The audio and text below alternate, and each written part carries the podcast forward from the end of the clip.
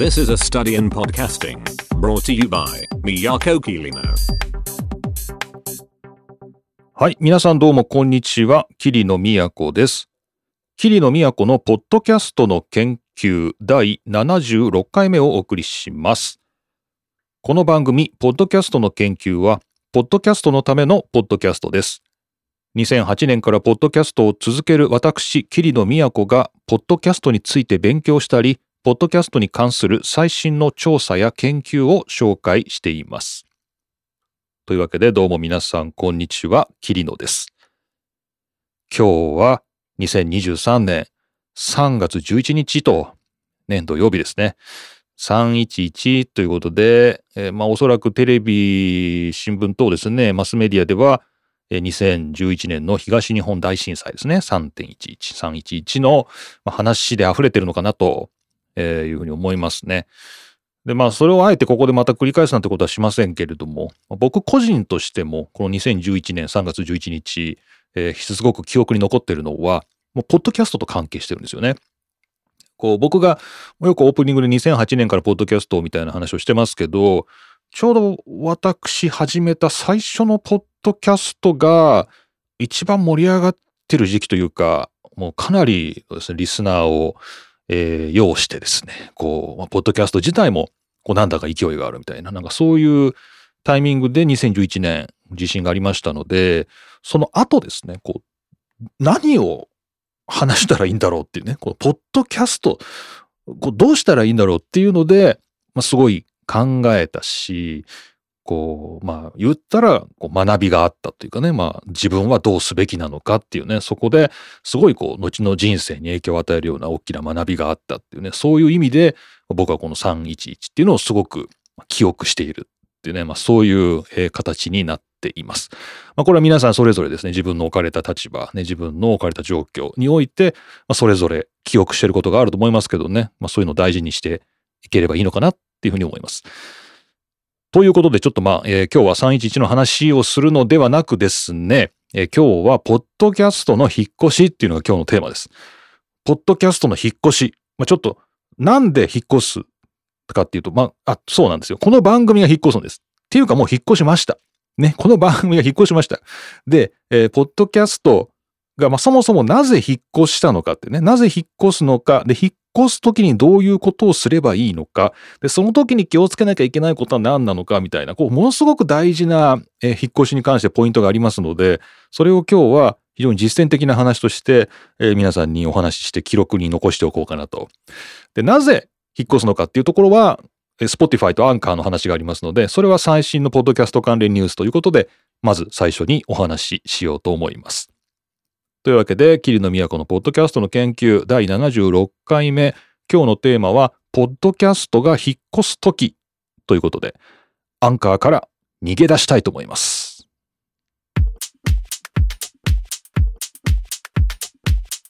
さて、えー最初のニュースというか今日のお引っ越しを、まあ、決めるきっかけになったニュースなんですが、えーこちら、まあ、いろんなところで報じられておりますが、えー、アンカー goes away アンカーが消えたと。Spotify make big changes と。Spotify に非常に大きな変化がありましたという、こちらポッドニュースでは2023年3月9日記事になっております。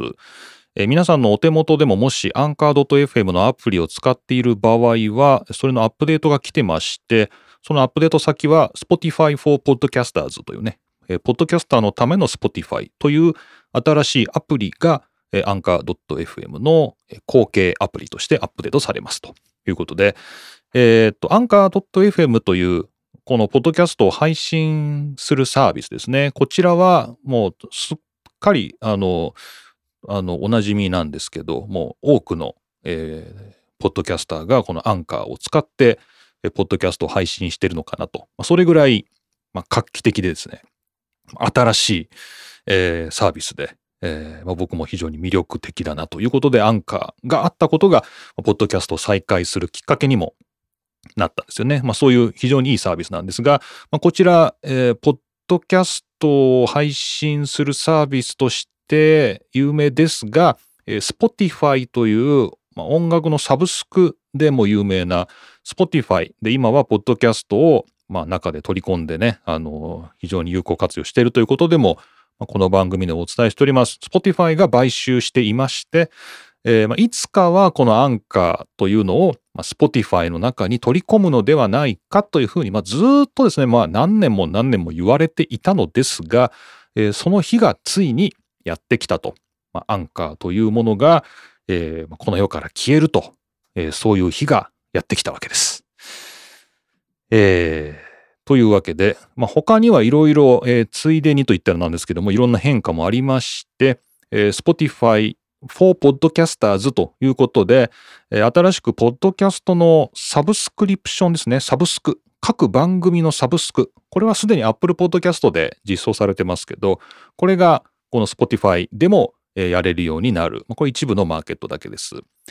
で、えー、あとは、えー、自動で、えー、挿入される広告。これは今のところアメリカだけだそうですけれども、えー、広告であるとか、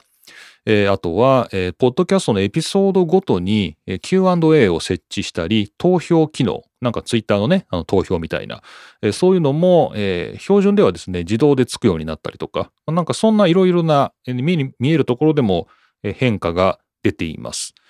まあ言ってみれば、かなりこう、機能を増強したというかね、アンカー .fm というところでは、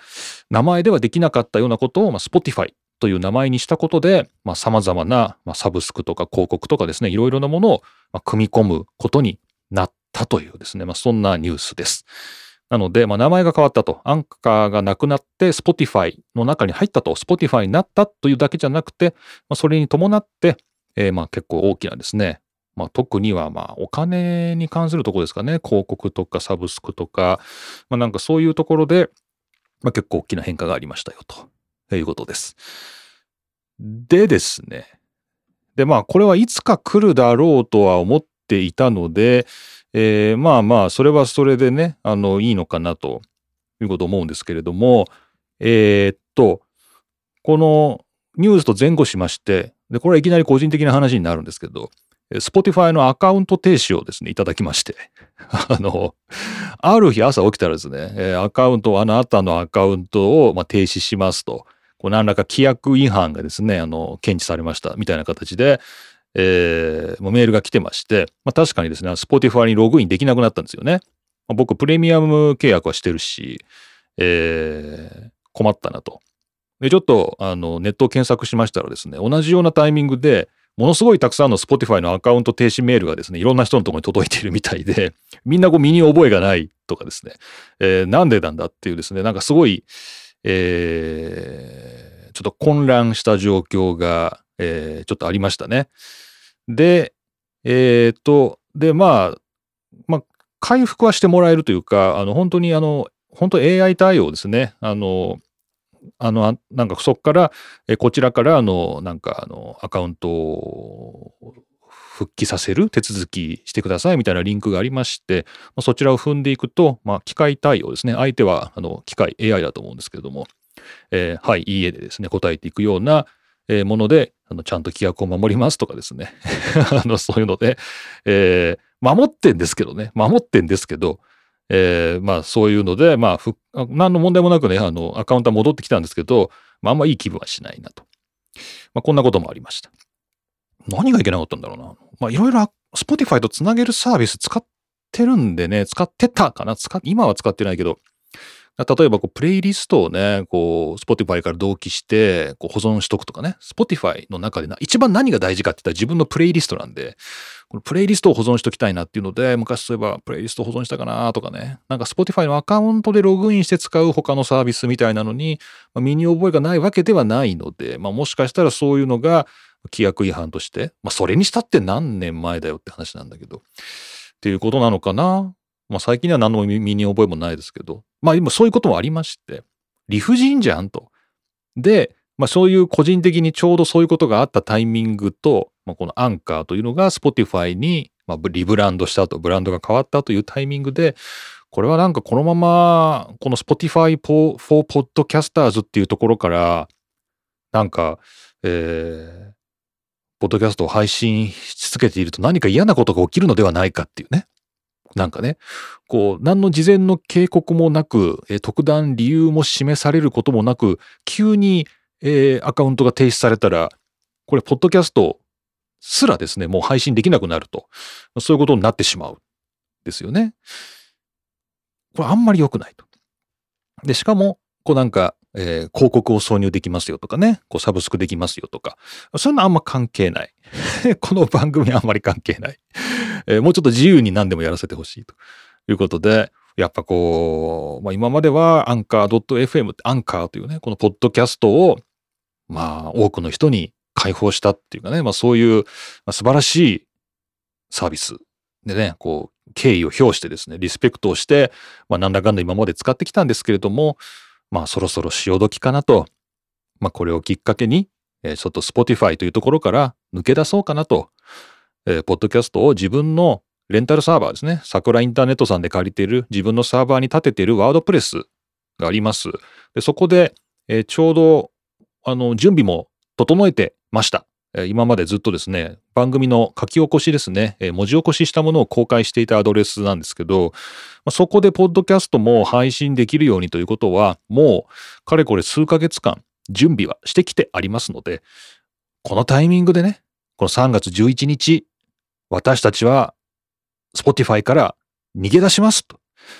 えー、いうことにしようと思ったということで、もうなんだか、えー、大きなですね、Spotify 絡みのニュースと、私のアカウントが停止されたっていうですね、えー、個人的な話が、えー、混ざった動機ではありましたけれども、まあちょっとアンカーからこう足を洗うというかね、あの自分のサーバーに戻る時期かなと、それこそね、この2011年、えー、ちょうど311の頃は自分のね、桜インターネットのサーバーで、そういえばポッドキャストをね、ワードプレスから配信してました。ね。そこに戻ろうかなとね、えー、そういう気持ちになったわけです。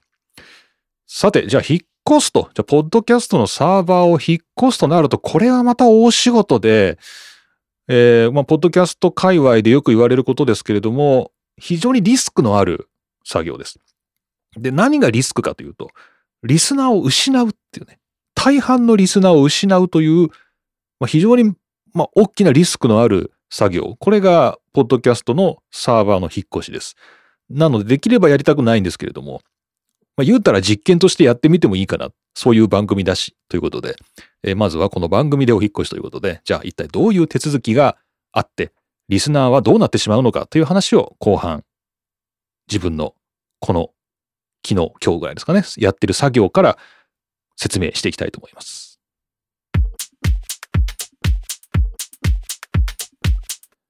さて、引っ越しだということで、まあ、僕がやった順番で説明していきます。もしあなたがポッドキャスターで、ポッドキャストを引っ越したいと思ったとき、まず何をしなきゃいけないかっていうと、引っ越し先を探すってことですね。まあ、全くお家とかと一緒です。どこに引っ越すのかなと。今まではアンカー .fm というところにいて、ここからいろんなサービスに MP3 ファイルをね、音声ファイルを届けてたわけですけど、この届け元が別の場所になると。まあ、そこからまた改めていろんなところにですね、Apple とか Spotify とか、えー、Google とか Amazon とか、そういうところにポッドキャストをまあ配達すると。その新しい場所ね、そこを探さなきゃいけないってことになります。で、現状ですね、ポッドキャストは、まあ、勢いのある、えー、メディアでもありますので、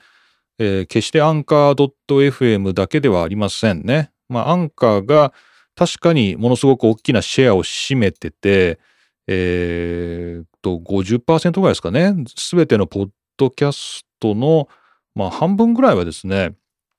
えー、アンカーが占めてはいるんですけれども、他にも、えー、以前、62回目ですかね、えー、番組、62回目聞いてください。もし他にどんなサービスがあるのか知りたいという人、ポッドキャストの研究62回目で、えー、バズスプラウトとか、スプリーカーとかリブシンとかですね、まあ、いろいろな他にもシェアを大きく持っているポッドキャストの配信サービスがあるんだよという話がありました。でそういったところから選ぶか、えー、もう一個の道としては、自分のサーバーから配信するってことですね。もうどっかのサービスを使っている限りは、もうそのサービスが閉鎖されるであるとか、ね、あの、そのサービスが、ある日突然ですね、使えなくなるとか、なんかそんなリスクと隣り合わせなんですけど、まあ、自分のレンタルサーバーとか、まあ、自分の自宅に置いたサーバーから配信するという限りでは、まあそれでもレンタルであれば、あのリスクはあるんですけど、まあ、かなりの部分が自分のコントロール下に置けるという気持ちになるということで、まあ、レンタルサービスからレンタルサービス、このポッドキャストのサービスからポッドキャストのサービスに移るというよりは、今回の僕の場合は、ポッドキャストのサービスから自分の借りてるレンタルサーバー、具体的に言うと桜インターネットさんのですね、桜のレンタルサーバーに、えー、これ借りてる、えー、ここで、まあ、ワードプレスと、えー、これを入れて、で、このワードプレスの中に、ポッドキャスト用のプラグインを入れて、で、自分の、まあ、ポッドキャストを自分の なんていうんだ、自分のブログというか、自分のワードプレスから、えー、まあ、いろんな、えー、Apple とか Spotify とか、まあ、いろんなところに、えー、ポッドキャストをお届けすることにする。ね。これが、あの、今回の僕のお引越しです。今までは Anchor.fm というところからやってましたけども、これを引っ越して、自分のレンタルサーバーから、えー、いろんなところのサービスに番組を配信することにすると、まあ、そういうことにしました。はい。で、こうなりますと、あとまず引っ越すとき何をしなきゃいけないかっていうと、古い番組情報がいろいろありますよね。この番組は76回目ですから、今日が。75回分を、今まで全部アンカー .fm にあるんですけど、これを自分の桜インターネットのサーバーにコピーしなきゃいけないということになりますよね。で、これをあの僕この2ヶ月か3ヶ月ぐらいかけてですね、ちょっとずつこの、えー、ポッドキャストの研究というホームページですね、番組のホームページに、えー、エントリーを作って手動で全部移してたんですけど、こんなことする必要は全くなくてですね、ちょっと笑っちゃったんですけど、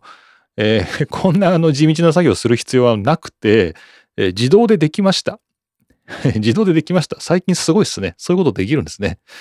えー、ワードプレスに僕が入れたのは、えー、シリアスリーシンプル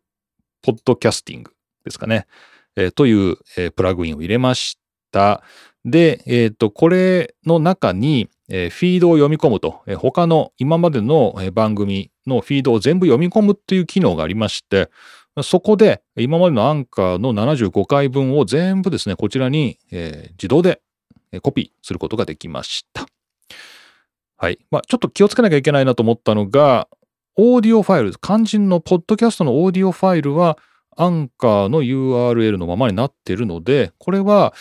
まあ今、このままいけるんだったらいいですけども、まあ、いずれは自分のサーバーに置いた MP3 ファイルにリンクを変更しなきゃいけないのかなと、ちょっとそういうふうには思ってますね。めんどくさいですけどね、75個を全部やるのはね。新しいものはとりあえずそうやってやってあります。まあ、ともかくですね、古いサーバーと新しい引っ越し先のサーバーで同じような状況にしておいて、それで、まあ、お引っ越しをするっていうことになりますね。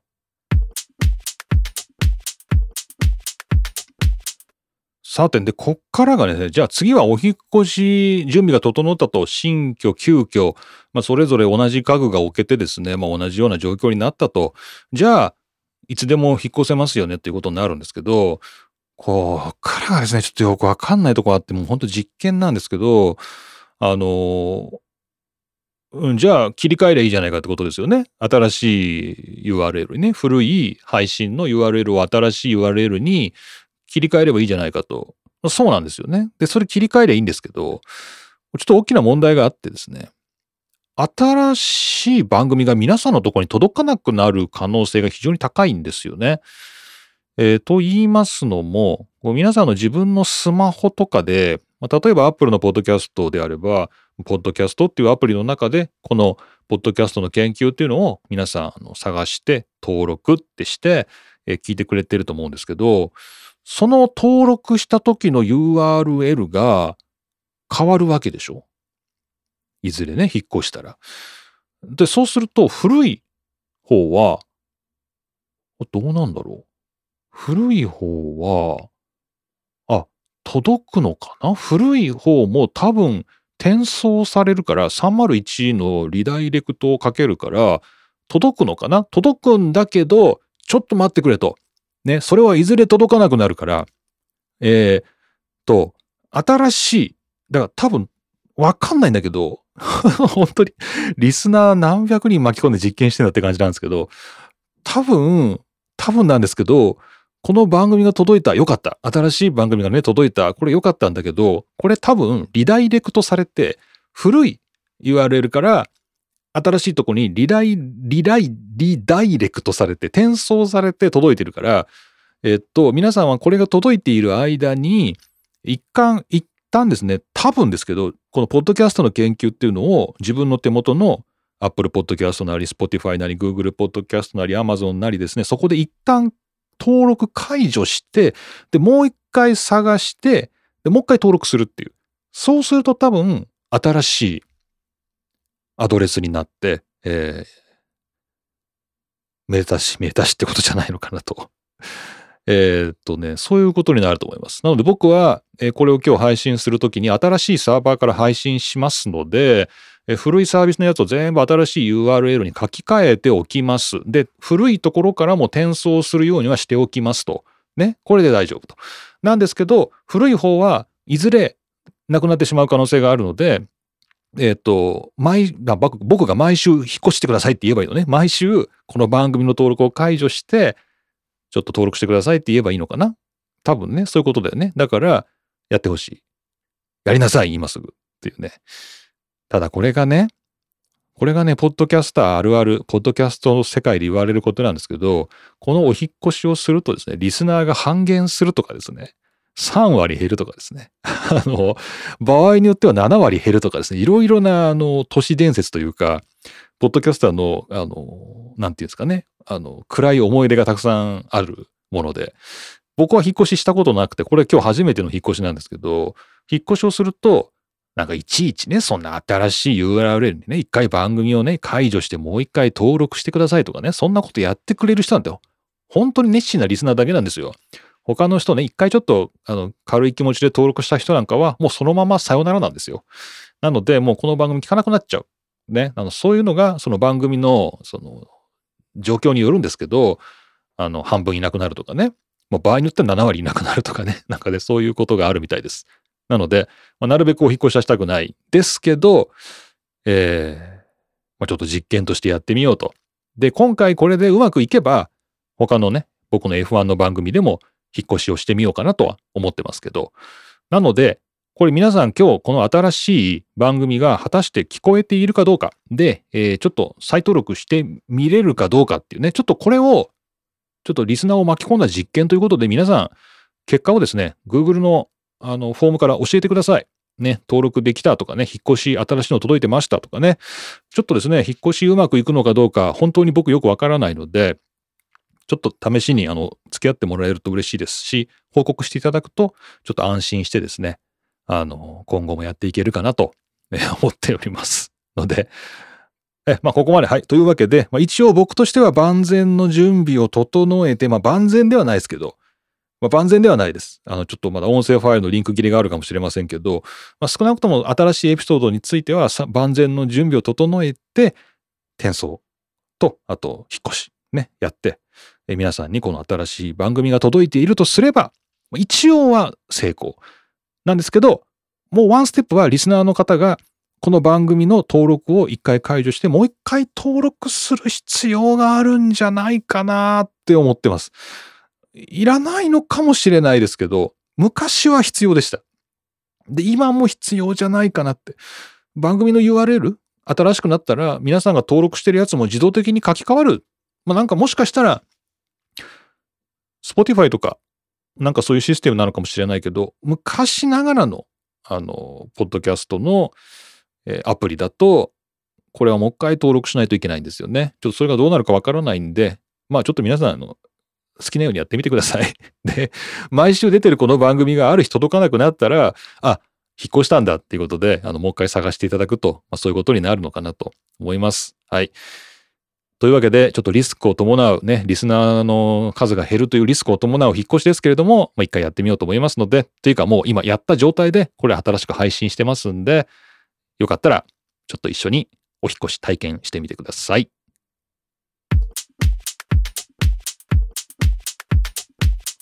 はい。というわけで、ほとほと疲れましたね。いや、もう本当に、この数日、疲れましたね。まずアンカーが消えたことにびっくり。ね、アンカーのアプリがいつの間にか Spotify になっててびっくりですよ。まずね。で、これがね、本当にね、ログインするところからね、不問なんですよ。えー、アンカー .fm ってところにアクセスすると、Spotify に飛ばされて、で、そこでアンカーの ID でログインしてくださいって言われるんですけど、なんかね、もうその挙動がね、なんかね、不安。こうリダイ、リダイレクト、リダイレクトっていうなんか転送に転送されていくみたいな。これいつか使えなくなるんだろうな、みたいな空気満点なインターフェースになってますね。まあ、それはちょっと考えすぎかもしれませんけれども、まあ、これがまた Spotify の ID とかに統合されたりし始めると、またややこしいなと思って、はい。えー、まあ、今のうちに逃げ出すことにしました。はい。で、えー、まあまあ、まあ、逃げ出すっていうかね、まあ、本当にあの、ポッドキャストって僕はあの、独立してやるっっていうのがね、すごく大事なことだと思ってるんで、あのー、よらば大樹の影というよりは、まあ自分の、まあ、サーバーから配信すると、まあね、それが一番いいなと思ってましたので、まあこれを機に、ちょっと自分のサーバーにね、あの、移ろうかなと、まあそれぐらいの気持ちです。はい。なんですけど、まあちょっと疲れましたね。本当にこれでいいのかなっていうのをね、あの移転作業の、えー、本当に引っ越しね、いろいろな注意点があるんで、まあそれは今日お話しした通りなんですけど、えー、まあ、点数をかけるっていうのと、新しいのに書き換えるっていうので、まあ、かなりリスナーを失うリスクがあるので、まあ、あんまりね、迷惑かけたくないんですけど、まあ、ちょっとやってみるということで、ちょっと気疲れしてます。はい。本当にほとほと疲れましたね。今回は本当にね。はい。というわけで、この新しい、え、サーバーから皆さんのところに番組が届いているかどうか、もしよかったらですね、え、この番組宛てのメッセージ、え、Google フォームで受け付けておりますし、え昔ながらのリスナーの方はマシュマロでも、え届きますので、えこちらにぜひ送っていただければと思います。えまた、えっ、と、Twitter もまだキリのありますけど、まあ、見に行く頻度は減ってますけど、まあ、Twitter も見てはいますし、あとはマストドンですね。マストドンも新しくキリの都のアカウントをもう一回作りました。えー、マストドンソーシャルというインスタンスで、これはあのマストドンの開発者ですね。最初に開発した人が作ったインスタンスで、まあ、かなり大きな規模でよく管理されているインスタンスです。まあ、英語ですけれども、日本語でももちろん当然、あの、つぶやけます。でそちらに新しく霧の都を作りましたので、もしよかったらそちらフォローしていただければと思います。えー、マストドンソーシャルの方の霧のもぜひよろしくお願いします。そちらから連絡していただいても大丈夫です。というわけでちょっと引っ越しはリスナーをなんていうの、みんなの共同作業ですから、引っ越しはね、ポッドキャストの引っ越しはリスナーとの共同作業。みんなで引っ越す。ね。引っ越しましょう。頑張って。ということで、え引っ越しの報告、メッセージお待ちしております。というわけで、桐野都がお送りしました。果たして今日の番組は皆さんのところに届いているんでしょうか？本当に不安ですが、届いていればまた次回お会いしましょう。